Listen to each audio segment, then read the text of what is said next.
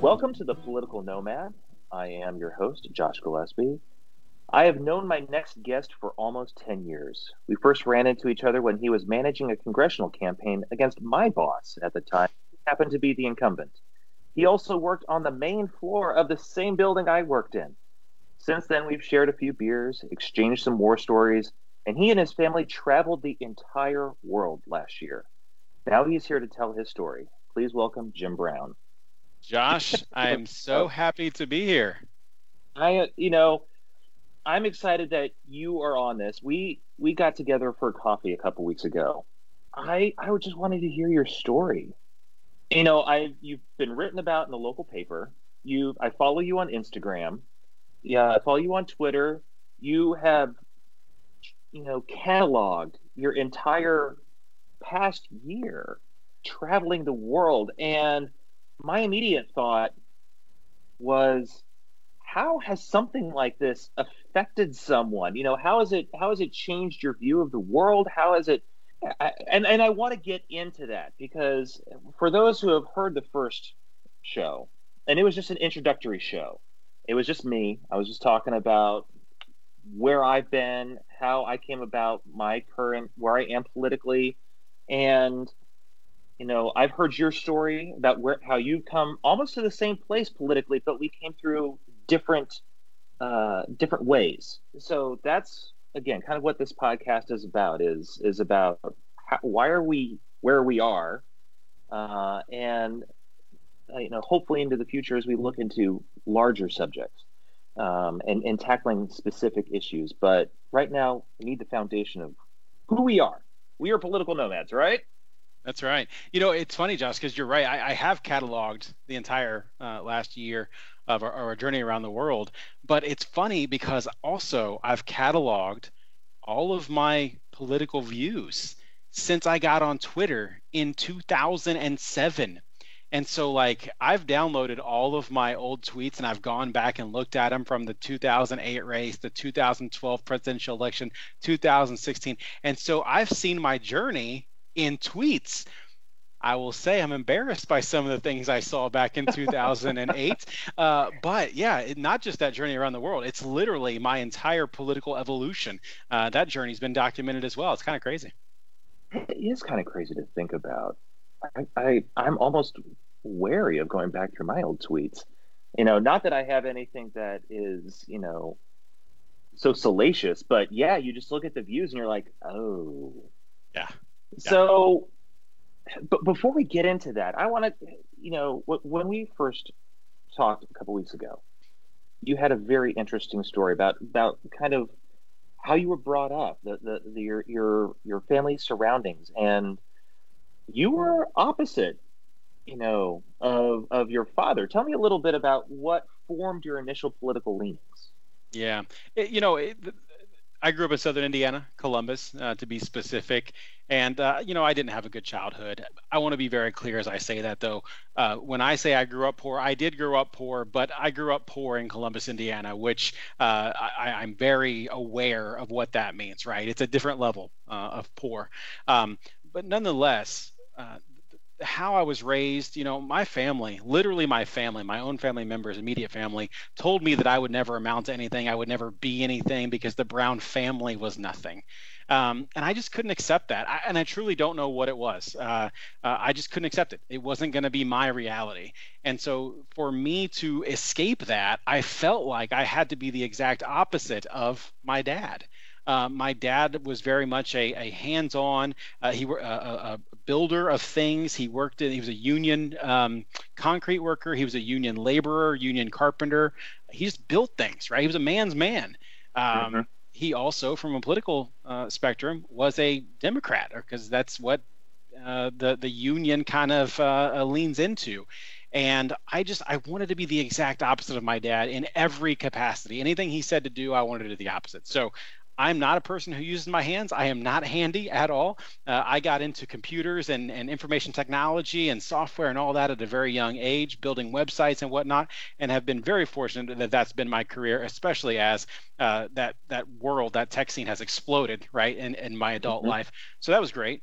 But politically as well, right? I had no idea what politics meant back when I was eight, nine years old. I just knew I didn't want to be anything like my dad, and he was a Democrat.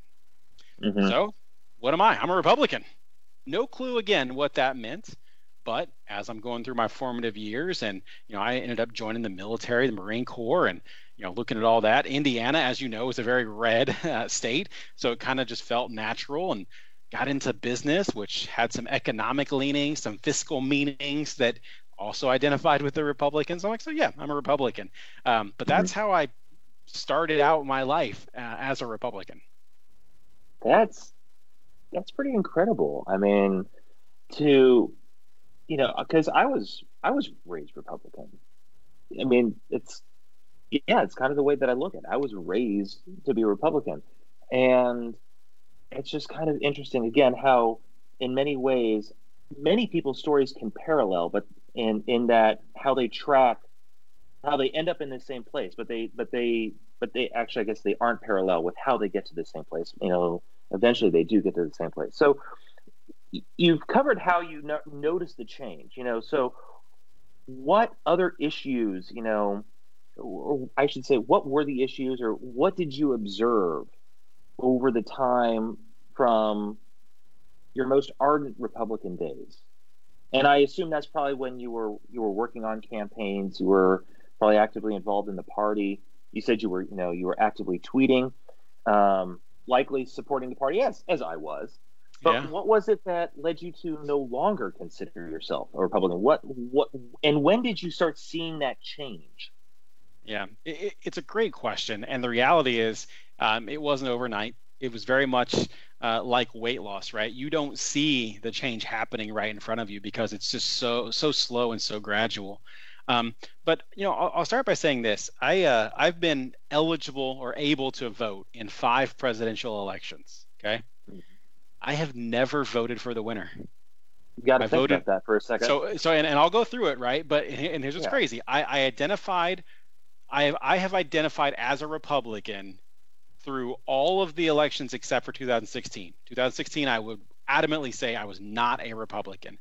Okay. Still felt kind of conservative, but was 100% mm-hmm. not Republican. So in 2000, I voted for Gore. 2004, I voted for Kerry. 2008, I voted for McCain. 2012, I voted for Romney. And 2016, I voted for Hillary. And I'll be fair, I am not a Hillary supporter. I also do not consider myself a Democrat. But that was an anti-Trump vote. I was I'm I that was just that not that. So yeah, five elections, never voted for the winner. So if I may, explain yeah. your Gore and Kerry votes, yeah. if you can. I mean, I, that that yeah. takes it back a little bit ways, especially. I mean, it, when you say that you didn't identify as a Democrat, especially with your parents or your, your dad, because I'm guessing he probably did vote for. The only one that uh, was hard for me was that that Gore vote, right? Mm-hmm. And look, uh, anybody listening to this or, or, or, watching this may say, gosh, this guy's an idiot. And that's totally fine, right? I'm completely comfortable mm-hmm. in my own skin. But when I look at 2000, I believe we were coming off of such a great economy through the Clinton years that I just wanted to continue the policies that were leading to this great economy as I was entering adulthood, right? Again, right or wrong. So it was a fiscal vote. It was completely a fiscal vote, right? Like the the the world was booming, right? Mm-hmm. Um, this was pre dot com bust. It hadn't happened mm-hmm. yet. It was coming, right? Um, but that was it. I just wanted to continue uh, those policies, uh, is all that was. And uh, it was ironic for me. I was in Marine Corps boot camp during that election, so I got to vote absentee. And I remember sitting down uh, in our squad bay uh, that night, and we were all asking the drill instructors, like, "So who's the president?" And they're like, "We don't know." And we all thought they were just messing with us, right? Like, mm-hmm. uh, like no, no, no, but really, who's the president? Like, yeah, we really don't know. And we only got newspapers on Sundays, Josh. So we had to wait until Sunday wow. to learn that we really still didn't know who the president was.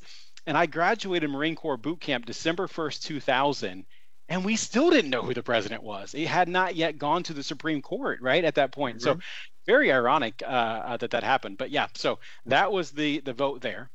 2004, uh, I was I, w- I had just gotten out of the Marine Corps. Everybody listening probably knows there was a pretty big war that was happening uh, during that mm-hmm. time, and I was a Marine, and I was a Marine on September 11th. And I was a Marine when we declared war. I was a Marine when George Bush declared mission accomplished. I was a Marine during this entire time, stationed in Washington, D.C., right next to the Pentagon. So, not that far away from the attacks of 9 11 that happened. Yeah. And as we attacked Iraq, I, I started, uh, you know, and not just me, but a lot of Marines were like, wait a minute, Iraq? What, what did they have to do with this? They, they didn't, that they weren't responsible for September 11th. And John Kerry, uh, again, right or wrong, like uh, whatever, he said a line that encapsulated all of my thoughts. Wrong war, wrong place, wrong time. And I just couldn't get behind George Bush's war. Uh, he was wrong. And I think we have since uh, seen a lot of data to back that up that the war with Iraq was wrong. Shouldn't have happened. Right. So that was my vote for Kerry. uh, 2008, my vote for McCain. I was not a McCain supporter by any stretch of the imagination, but he wasn't Barack Obama leading us into the social revol- the socialist revolution. He wasn't bringing socialism to the United States, which that's BS too. Um, uh, but uh, but yeah, so I voted for McCain. It was kind of like a holding my nose. I just didn't want Barack Obama to be president. 2012, uh, I actually got behind Romney. I was a Romney supporter, right? Like I thought, wow, here's this businessman who has really done some stuff uh, as governor he implemented or he he tried to uh, propose some policies right that I really liked. Um, and so I thought, yeah, this this guy finally is like speaking to me, uh, especially where I was in my life from a business perspective. This guy's really speaking to me. But at that point, 2012, I had started to to make the shift to be more centrist for sure, uh, not liberal, but more centrist. And then by 2016, it had completely unraveled. You asked what kind of triggered all that for me. I think sharing how I got to some of my votes, um, that starts to to play out. But I remember, you know, again because I was a Marine, I went there right after high school. I didn't go to college until let's see, it was 2000. 2007 to 2010 i went to school full time at night while running a business that had five employees full time during the day so like i was wow. i was committed right but I, I, did a double major in journalism and political science okay and i'm I, am i am at the peak of my uh, red-blooded conservative Republican, you know, Sean Hannity watching Fox News, like you know, Rush Limbaugh, all that stuff. Mm-hmm. And we would sit in class. I had a I had an amazing political science professor that year, sophomore year, and we would just get into debates and just battles in class, right? And again, it's a college campus, so I'm surrounded by all these liberal students, right, that have never experienced the world, and here I am. I've spent four years in the Marine Corps, and oh, by the way, I'm running a business full time, got five employees, and I'm paying more than what all these kids are making. But we would just get into these battles. And one day, she called me uh, to the side and kept me after class and said, Jim, you are very intelligent. You know your talking points, you know your positions, and you know them well. Uh, and, and I'm, I'm, I'm excited to debate with you in class. She said, but if you ever want to beat me in a debate, you need to know my positions better than I do, right?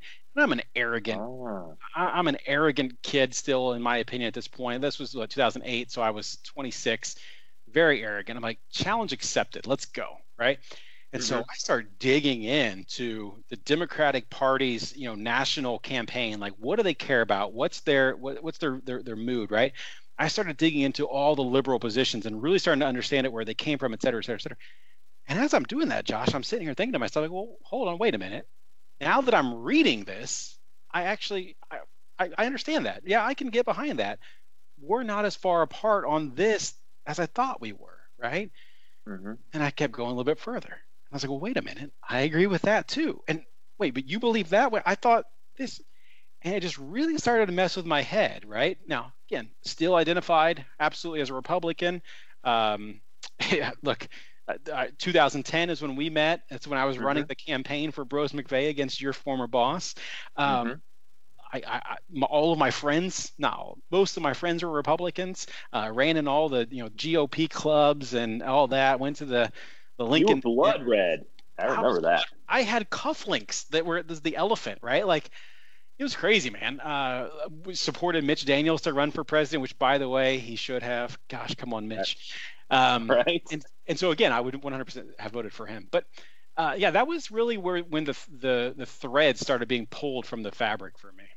That's that's interesting, and and I think that you hit on some of the issues that that I just briefly touched in, in my very first podcast about the the concept that you know liberals, Democrats, they actually have some good ideas. Not everything is terrible, yeah. and it and it makes sense.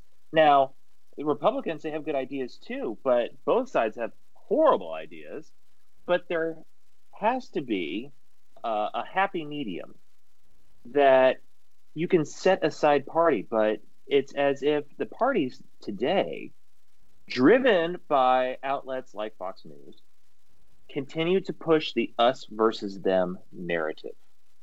And that and that's and I know that era that you're talking about because I remember paying attention to Fox News. I by that time I wasn't listening to as much Rush or Hannity because uh, I, I just wasn't all that into talk radio. But I knew the talking points. You know, I pushed the talking points, and I remember not being excited about McCain either. But you know, it's like, well, Palin sure seems like she's got a swell head on her shoulders. Oh boy, oh boy as we oh, are man. recording this conversation, Josh, right? last night on Dancing with the Bear, or what I mean, what that show, The Masked Singer. yeah, yeah. Sarah Palin was singing "Back That Ass Up" as what? as a bear. Uh, oh my gosh, yeah, absolutely. Oh my gosh. So that's what she's up to these days. Good to know. Good to know that she, if she had won, she would have been a hair's breadth away from potentially being president. Oh my gosh. What was I thinking in 08? Anyway, well, that, okay, so that is really interesting how that has kind of worked on you, worked on your mind that when you start looking at these issues from the perspective of how we treat each other, how we treat our fellow man, that yes, there are certain aspects of, and I'll, I'll use air quotes, conservatism that could benefit our fellow man. I mean, there are, but there are aspects of, of the, of, of values handled by the Democrat Party or liberals that can also benefit our fellow man because sometimes just picking yourself by your bootstraps doesn't work. Well, you're you're spot on with that, and at the same time, I used to identify so much with that notion of pulling yourself up by your bootstraps. Um, because look, I told you I grew up poor, uh, free lunch, free books, uh, my first car was a, a $900 Honda Accord. It was a piece of shit. It was two toned. It was gray and rust, right? Muffler falling off, right? Like, and and but then you know I, I busted my ass. I sacrificed most of my teenage years. I sacrificed my 20s. I sacrificed half of my 30s, uh, trying to create this concept of the American dream, right? Having financial freedom. And, look, I myself and my family have done very well for themselves, meaning my my family that I created, not my uh, my parents' uh, generation. Um, and I used to be that person, tell you, yeah, I did this. I pulled myself up my bootstraps. If I can do it, anybody can do it. And to be frank, it's bullshit. Mm-hmm. I have benefited from the society around me. I have benefited from other businesses. I have benefited from the federal government and the things that they've put into place. Uh, you know, the, the roads that we pay for, right, to get our employees back and forth to work. Because look, I'm still a business owner, right? I, I still uh, I, I, pay more in taxes than a lot of people, right? Uh, but when I look at what those taxes go toward, right? Like I want those things. I do want a strong defense. I do want, uh, like I said, roads to get my employees to work. I do want a strong public education system to to educate the employees that I'm going to hire and all those kinds of stuff. What I also start to now want is healthcare for them. Why why am I burdened with healthcare as a business owner, right? Like I believe that should be something that we just take care of people. I also believe strongly that we would have a much stronger entrepreneurial culture if we had some level of universal health care, right? It's one of the biggest reasons why people go bankrupt in this country. But if we remove that risk and we allowed them to have a safety net under them with regards to, to insurance, health insurance, because it's the biggest reason why most people stay in jobs, the mm-hmm. most reason why um, uh, retirees still go get a second job in their you know their re- retirement days so they can have health insurance if we provided a safety net there what kind of explosion would we have in entrepreneurship because that risk is mitigated? I think it would be enormous. So tell me, like I said at the top of the show, you've you spent the previous year traveling the world, and in many of the places that you visited or briefly lived, you saw some of these things playing out in in terms of of, of healthcare or the entrepreneurship that you're talking about. Can you go into that a little bit and and and, and tell me what you saw and and and how did that affect your perspective? Sure. So I, I, want to say, I mean, we don't have enough time to go into every country that I went to, uh, but yeah. the, the, notion of our trip is we wanted to live there. We did not want to visit. We did not want to be tourists. So we lived in 12 different countries for a full month each right? Mm-hmm. So we rented it one Airbnb in each place. We lived in a neighborhood. We walked to their grocery store because we didn't have transportation, right? So we used public transportation. We walked mm-hmm. to their grocery stores. We walked to their pubs and restaurants, their parks, so my son could play. Uh, you know, their their coffee shops, all that kind of stuff. Like we lived in a in these countries, right? So got to see and talk to all the people and really understand what's going on. And I, I saw a whole bunch of stuff. Uh, England was first. Okay, they uh, they uh, have universal health care, whatever they call it, uh, national health care system, I think is what they call it. And you know, Americans we make fun of that and we talk about yeah, but you can't be seen for six months. I mean, it's just not true um, at all. Uh, our taxes probably higher to pay for that, sure. But if we're going to pay high taxes anyway, which by the way we do pay high taxes, uh, if we're going to pay high taxes, shouldn't we get benefit from that? That's just my thought. Shouldn't go to corporate welfare, but that's a whole other topic. Uh, the Netherlands was the second country that we were in. There's no homelessness in the Netherlands. None. They don't. It doesn't. Doesn't exist. Right. They they put they put people up into places. Now, is that system abused? You're damn right it's abused because once you're in it, you they can't kick you out. Right. So how much waste is there in housing? Well, again, I'm gonna keep going, keep going back to this it's not nearly as much as we waste in the in America on corporate welfare. Why is it okay that we spend all this money giving tax breaks to multi-billionaires, right? Or entity. Anyway, I keep, I keep going to that. Um, we it's went a, to well, it's, it's, a good topic, and, and you know maybe I have to have you on again just so we can talk about corporate welfare. it's huge, right? If you like, because look, I when I used to be, I used to say I'm fiscally conservative. Well, I used to be fiscally conservative and socially conservative. Then I switched from still fiscally conservative, but now I'm socially not liberal, but I'm more leaning liberal. And then I started to really dig into that, and we can get into that topic maybe as we wrap up here. But um, that that that social liberalness is, uh, in my opinion, you cannot be fiscally conservative and socially liberal. Those things cannot exist at the same time. Again, happy to talk about that. We went to Ukraine. We lived in Ukraine ironic. Maybe I was there uh, working on behalf of the president. I can't confirm nor deny that. Um, went from there to to Italy. Uh, loved Italy. Right. Uh, could not live there. Reason being, the the pace of life is so slow, uh, so slow, and Italians are lazy. They really are. There's not a lot of interest in being more. But if you've been to Italy, it's amazing. I don't know that I would want to move that fast if I did live there anyway. Um, uh-huh. Went to uh, lived in Spain, and uh, here's what was interesting about Spain. So uh, we we lived in Barcelona. Uh, Barcelona is how they say it. We, we lived in Barcelona, um, and and they are currently trying to secede from the rest of Spain. Yeah, I had, I had no idea about this so there, but they believe that they are Catalonians, not Spaniards and uh, they said that we've always been Catalonians. We are not Spain. We were we were taken over, and we are tired of being the economic center of the country. We do all the work, we provide all the money, and we send it all to Madrid so that the rest of the country can survive. No, thank you. They have their own flag, they have their own language, and so I'm I'm seeing this. I'm like, oh my gosh, right? They still are Spaniards, right? And here's what I want to say about that. They care about being Spaniards. They identify as Spaniards. Okay and so if you think about the corporatocracy, right, Walmart, you're not going to see a whole bunch of Walmarts in Spain. Why? Mm-hmm. Well, because Josh, you you own a butcher shop. I'm going to your butcher shop. Am I going to pay more than I might at like a, a Walmart? Sure, but I know you, Josh. And I'd mm-hmm. much rather support you because we're Spaniards and we do support each other and we're willing to do that and that was interesting to me that that true sense of of community right this is who we are we're going to support each other that's one of the things i feel like has really truly been lost uh, in America, right? After 9 11, it started to come back a little bit. You know, everybody put their flags on their cars and whatnot. And, and we, we, we started to rediscover what it meant to be Americans altogether. And then another economic boom happens and it's every man for himself. Everybody's pulling themselves by, by their bootstraps again, right? Let's go. Mm-hmm. Right?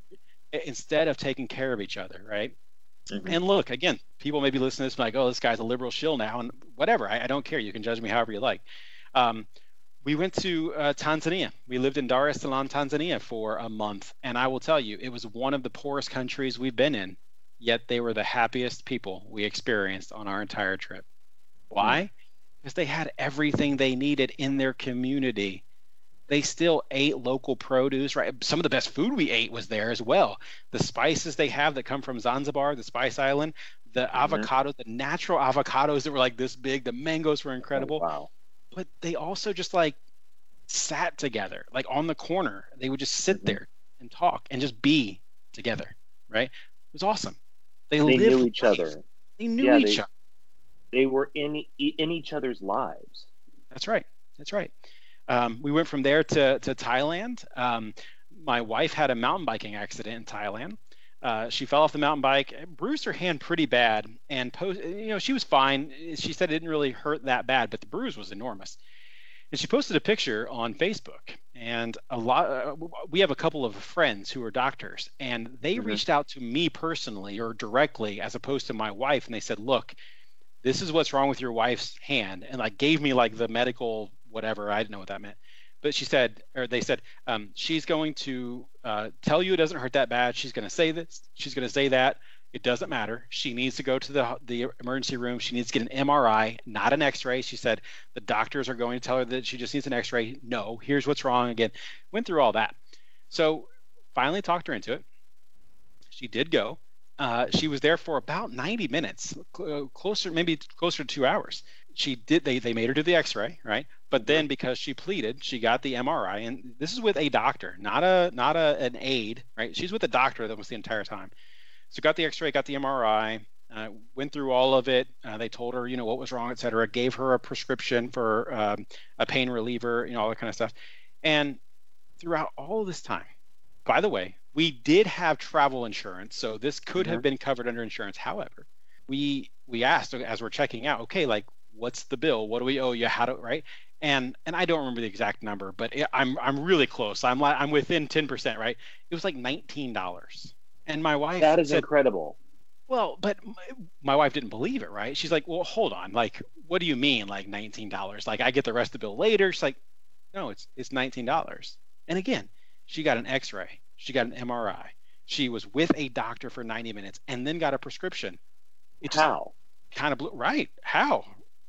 well, these things it, it's it is more of a free market over there. And not, I don't want to go there. It's it's not a free market. It's just there are costs to things, right? And we know the cost. It's like they're published costs. This is what an MRI costs. This is what a uh, whatever cost, right? I think that's helpful. So that was huge. Um, we went from there to Hong Kong. Uh, Hong Kong has their issues right now with uh, with China, and China trying to take them back over from the England Treaty 20 years ago. Anyway, that was a mess. Um, mm-hmm. We did spend some time in China. Uh, China is the only place where we were that I felt like we were foreigners. We truly felt you don't belong wow. here. And and I'm not saying that in any kind of disparaging way. I will just say that the Chinese also have very much a nationalism kind of concept. You're either Chinese or you're not, and it's mm-hmm. it's obvious. We were not. Um, from there, we went to Japan, and Japan, we were in Tokyo. Tokyo is bigger than New York City right? I, yeah. I think I think it's double the size. I could be wrong from a population it's standpoint. Huge. It's all I know. It's enormous, massive, right? But it was the calmest, cleanest, most orderly place we were on our entire trip. Our mind was blown, and it's because there they actually care about the, the the respect of family, the respect of elders, right? Things that I used to hear the conservative Republican Party talk about, mm-hmm. right? Those wholesome family values that they don't give a shit about, they just use it as a talking point. It is meaningful in Japan, and still now, are, are there drawbacks to that? Yeah, the patriarchy there is still very much intact, right? Like women, are, mm-hmm. there's no progressive movement around women getting equal pay or equal say or anything along those lines. My wife felt kind of out of place a few times. We then went to um, Australia. We were there during their election, and they made a huge mistake of essentially electing the buffoon that is essentially Donald Trump for um, for Australia.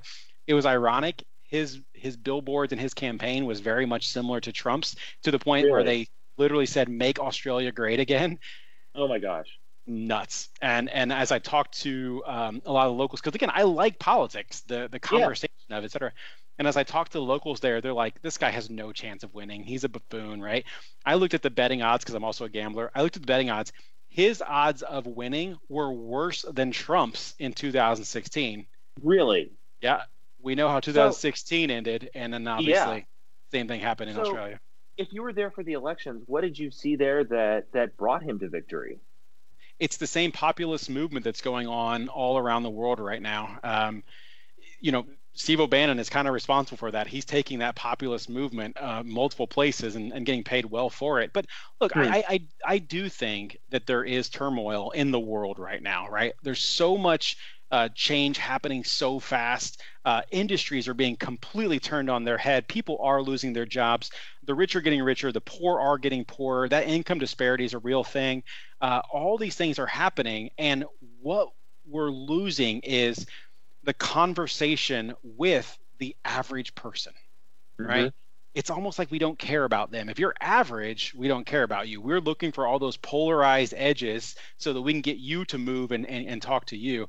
Same thing was happening there, right? Like they're just, they were tired of essentially not being listened to. So finally, someone came out who uh, kind of looked like them, talked like them, maybe said the things that they wish they could say out loud, right? Mm-hmm. And, and, those things resonated they they didn't want to be led by the elite anymore, right? They wanted to say in their own government.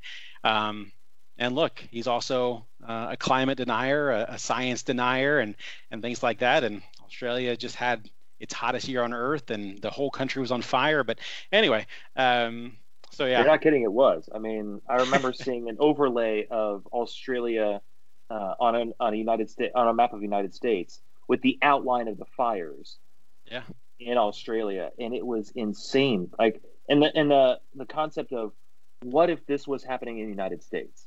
I mean, we'd be freaking out because yeah, the entire country would be on fire. I mean, the, the entire Midwest section, um, heading out actually east a bit, depending on where you placed Australia. But I mean, it was just, it was crazy, and yet every year California is on fire. Right you know, but we don't talk about that because you balance the fire with the mudslides, you know, so they get some rain. That's but right. only only only recently has, has Australia finally started getting rain that has knocked out a good portion of the fires, but it's still burning down there. And Brazil was on fire. I mean, well, the the Amazon. So not just Brazil, other parts of, of South America were on fire. Um, and like you said, you were there in Barcelona for uh, seeing the unrest that was there you were there before the unrest in Hong Kong. Yeah, the world itself yeah. is on fire, figuratively yeah. and literally we, we, we wrapped up our so we also went to New Zealand, which by the way, if I could if if not if I had to, yeah, if I had to, but also I would just do it voluntarily. That's the place I would go live tomorrow. I would sell all of my possessions and pack our couple bags and move to New Zealand and just live there. It's just heavenly. Um, but we wrapped up the trip in Chile, so I was mm-hmm. also in Santiago, Chile before they had their riots. Oh so my goodness, yeah. It, they, you know, there's. It, it's nuts. I mean, so we truly have seen a lot. Um, of, of just how politics mix with the people, uh, you know, around the world. So that is that is crazy. So, what would you say um, your transition back to the states has been like after experiencing all this, seeing what the world has to offer, but also truly seeing, like, from a community perspective, from um, an environmental perspective, what has the transition been like for you coming back to the states? Yeah, so th- there's so many layers to this uh, answer as well, right? So um, I will start by saying that the transition back to the United States has been one of the hardest things I've ever had to go through in my entire life, and that may sound completely absurd to a lot of people, but the reality is I've done it, and I'm telling you, it's hard. Um, I felt like I traveled the world and I didn't change. That's what I felt like. Um, I also at the same time felt like the world back here, right, home, was mm-hmm. continuing to progress. And I don't mean that in a progressive politics sense, right? Like, but sure. they were continuing to move forward and evolve their thinking and grow, right? Yeah, life was going on. And I feel like both of those things were not true. They were mutually uh, not true. So I changed completely. But again, it's kind of like that weight loss thing. It happened over mm-hmm. a period of time. I didn't see it.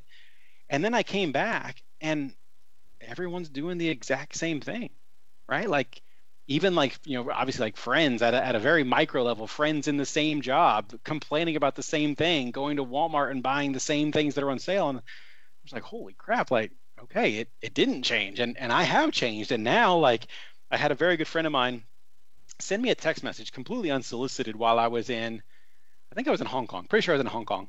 So it was February of last year. And it just said, you should never put a changed person into an unchanged environment. Again, completely unsolicited. We weren't even wow. texting at the time. And I'm like, whoa, this is deep. I was like, man, I'm gonna have to walk around with that for a bit. And I did. And and and and I didn't say anything other than that. And then when we were in um, New Zealand, which was our second to last country, our second to last month before we came home, very much looking forward to getting home at that point. Um, he sent it to me again. Again, same message, completely unsolicited. He said, You should never put a changed person into an unchanged environment. And I said, Gosh, Jason, uh, I haven't changed. I haven't changed. And I know that America, that home has changed. And boy, he knew something that I didn't because uh, it has completely changed. So, what changed? this this is still hard for me to say. And again, people listening to this may judge me. Look, I was a Marine. I've got broad shoulders. I've come from nothing, so you're not going to hurt me, right? Yeah. But I am so over this American exceptionalism bullshit. Okay, we're the greatest country on earth. Well, we've got a lot of great qualities, but mm-hmm. we're not the best at everything, right? Believe it or not, we're not the best. And until you've gone out and you've actually lived it and you've experienced something else, you can't really make that claim. Now, don't get me wrong. I love being an American. I was a Marine, right? Like it, it's yeah. in me to have that patriotism. Still love the flag. Still love the country. It is a great place to live, and it's a great place to to have upward mobility and to, to raise a family and, and all that kind of stuff. But it's not the best. It's not the best. Now, am I telling you there is one place out there that's better? No, I'm not. But I'm telling you that there are individual things in mm-hmm. multiple different places that are done better than what we have here. And some may say, well, we it's easy to do that in a country the size of whatever Sweden, but it would never work at scale in the United States. Great. Okay, maybe you're right, but that doesn't mean that we can't work on something that could be mm-hmm. better, right? And I've just now right. seen so much stuff that I'm like, man, we we don't have to we don't have to be doing it this way things don't have to be like they have been. Um, and that's that's that's the hard thing. Um, and I still deal with it. It's it's a struggle. You know what? I guess in that regard, then, and you can maybe extrapolate this over what has happened over the last year or over the course of your journey, life journey. But what has meant the most to you during your political journey or during this during this slow creep of weight loss, as we can call it, you know, um, when, when you look back on it, because like you said at the, at, you know, near the beginning of the show that, you know, you had been able to look back at your, all of your old tweets and you've seen how you have progressed from the time that you joined Twitter to now. And, and I mean, it's been cataloged. Your life has been cataloged for the last 13 plus years. You know, what stands out to you during those 13 years? do you think? Gosh, that's probably a loaded question. I just there's so much. Um, I the reality is probably I'm gonna um, uh, and this isn't a cop out, but I would say it's the the ability to have an open mind. Mm-hmm. Right. I read a book recently. Um, I want to let everybody know. I'm going to put this out there first. It's from a liberal. So if you don't like liberalism, okay. if you don't like liberalism, don't go read this book. But uh, look, again, I go back to that that professor that I had in, in college, and she said, if you want to beat me in a debate, you should know my positions better than I do. Well, guess what? You, we should be reading and understanding both sides of the debate. We shouldn't just be identifying that oh, I'm a Republican and therefore I think all these things. Like go test that go understand what you really think about so it's it's having an open mind so this book was it's from ezra klein and it's why we're polarized it's a phenomenal book about what is actually going on right now and it's just identity right? People are wrapping up their personal identity in a political party right? Mm-hmm. and they actually don't care about the party itself right? They have an issue right? Look abortion right? Pro-life pro-choice. Well right now, Republicans have attached themselves to pro life. Democrats have attached themselves to pro choice. So, therefore, if you're pro life, you have to be a Republican, right? That's the way the world's working right now. I don't agree with it, right? But it's that identity politics. But then it's a challenge. And this was a challenge for me, and this is what still remains to be a challenge. If you start pulling those threads out of the fabric, and you start questioning the things that have made you who you are, you start questioning the principles that you've built your life on. You start challenging the foundational elements that literally make you who you are. Mm-hmm. Well, what happens if you pull too many threads? Pretty threadbare at that point. Well, do you lose your entire identity? If you lose your in, entire identity, who are you? Mm-hmm. That's scary, Josh, and a lot of people, myself included, have had have had a hard time getting there. And you know, look, uh, I think mental health and, and, and mental um, uh, therapy, whatnot, is a huge thing. I'm, I'm, glad that here in Fishers, Indiana, where, where you and I both are, you know, our mayor is pushing mental health awareness as, as a big thing. And I'm, I'm extremely grateful for it. Mm-hmm. I see a therapist. I want to raise my hand and say, hey, I see a therapist because I've got some stuff that's messed up up there.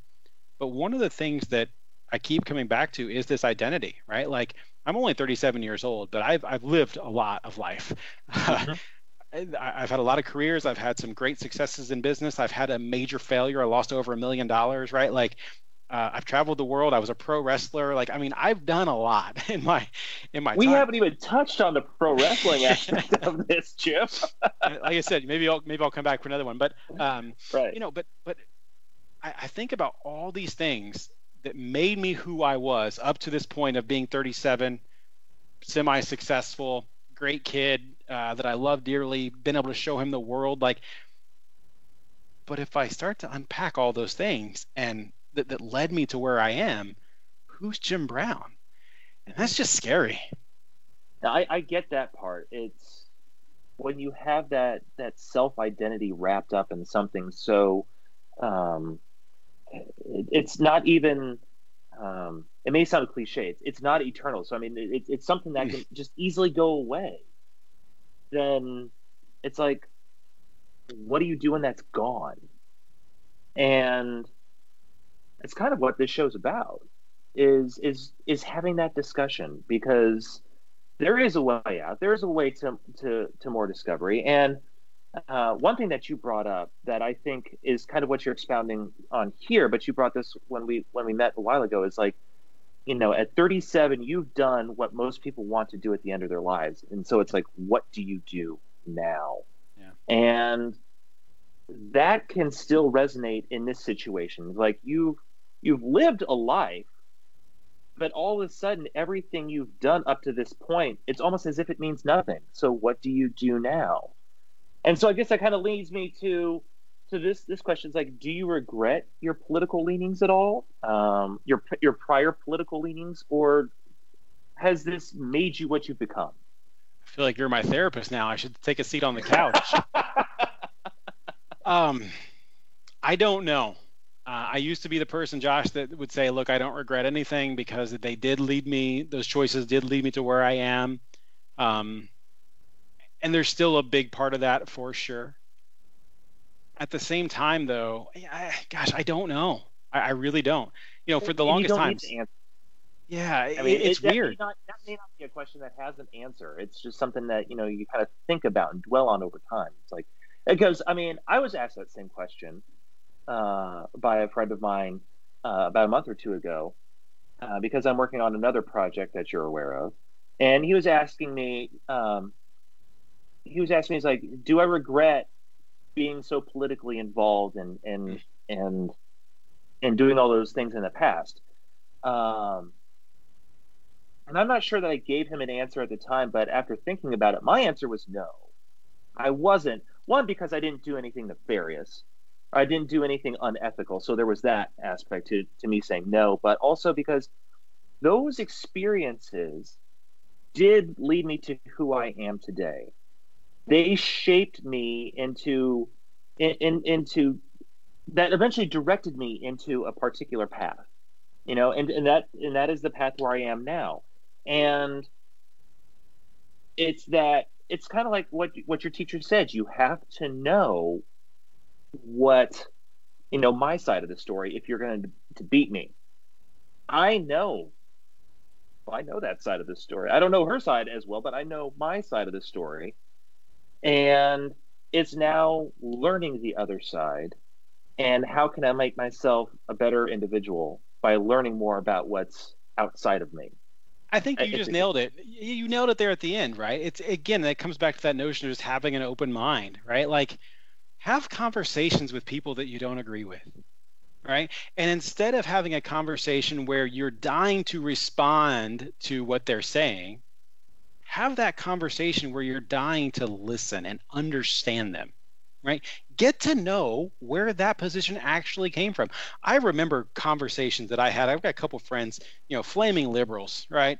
And we would talk in 2008 and 2009, 2010, and we had deep, meaningful conversations about their side of the world. And they asked me a ton of questions.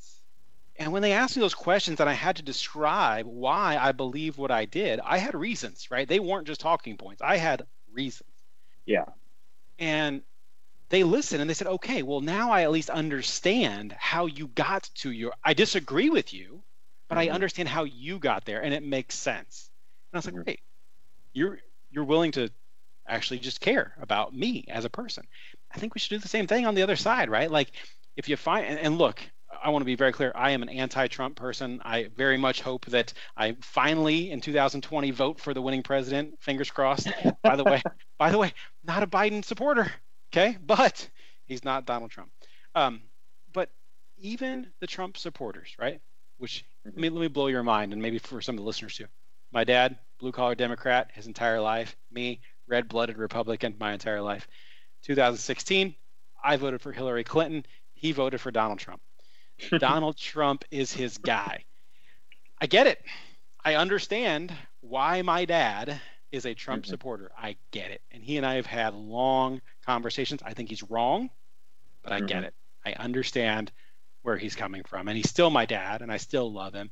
And we do need that sense of community and that sense of, of compassion uh, uh, and love. So, yeah.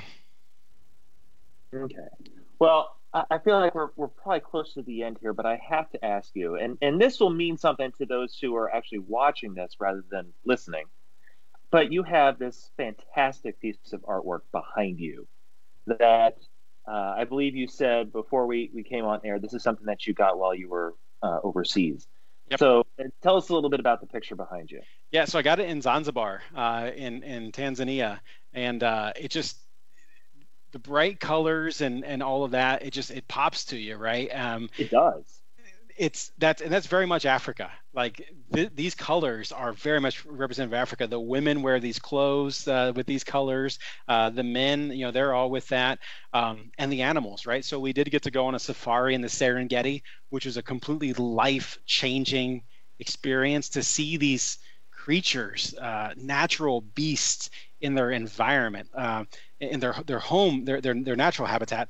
Uh, we did a um, I, I, did videos uh, with my son to capture his memories as we traveled around the world, and I remember specifically the the uh, Tanzania uh, video. I asked him about the animals. He said, "Can you believe we are living in their home? It's their home." um, because we did. So the, the Serengeti, a lot of people think about it's just like, oh, it's a park and you go and you're in the Serengeti.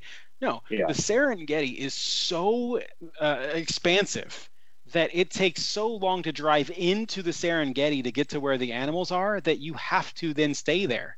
So we lived oh, in wow. a tent in oh, the man. middle of the Serengeti uh, to to go see these animals, and it just is such a, a life changing experience. So to I've seen all of these animals in their natural habitat, and so this painting just really, really stood out to me. So uh, not only do we buy it there, but we also it, we took it off the the uh, the frame, not the frame, the um, canvas stretcher bars, whatever, rolled it up and carried it around the world with us uh, for the Wow. next six months uh, to get it home. But I couldn't wait to get it here, and now it's on my office wall, and uh, it's a piece I'll cherish forever. Yeah, for those who can't see it, it is this gorgeous picture of a a rainbow lion. I mean, it is all the colors of the rainbow, uh, and he takes up the the the most of the picture. But on either side, you have an elephant and a zebra, vibrant colors.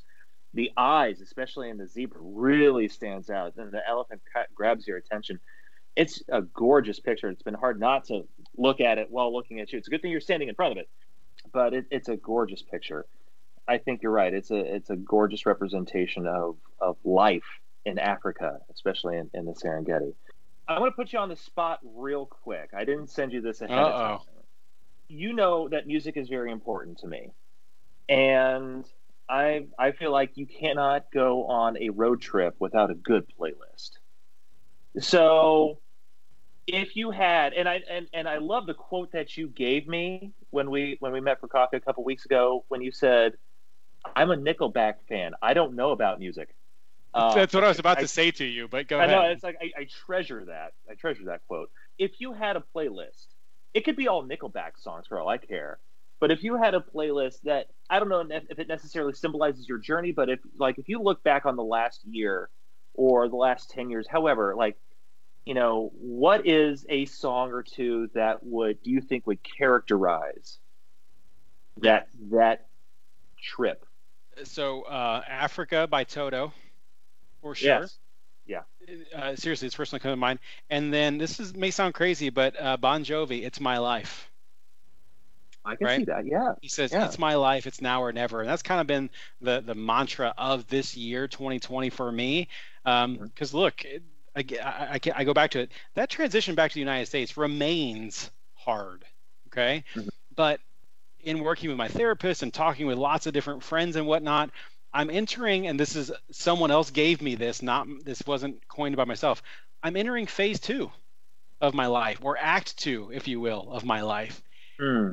I like and and that's okay Yeah. right and so it is my life i've done a lot i don't have to play by the rules of the american society anymore i i can opt out i can do what i want and Mm-hmm. uh, that's kind of what i'm really leaning into this year so those would be a couple of the songs for sure That's and fantastic. then fill it up with the rest of nickelback so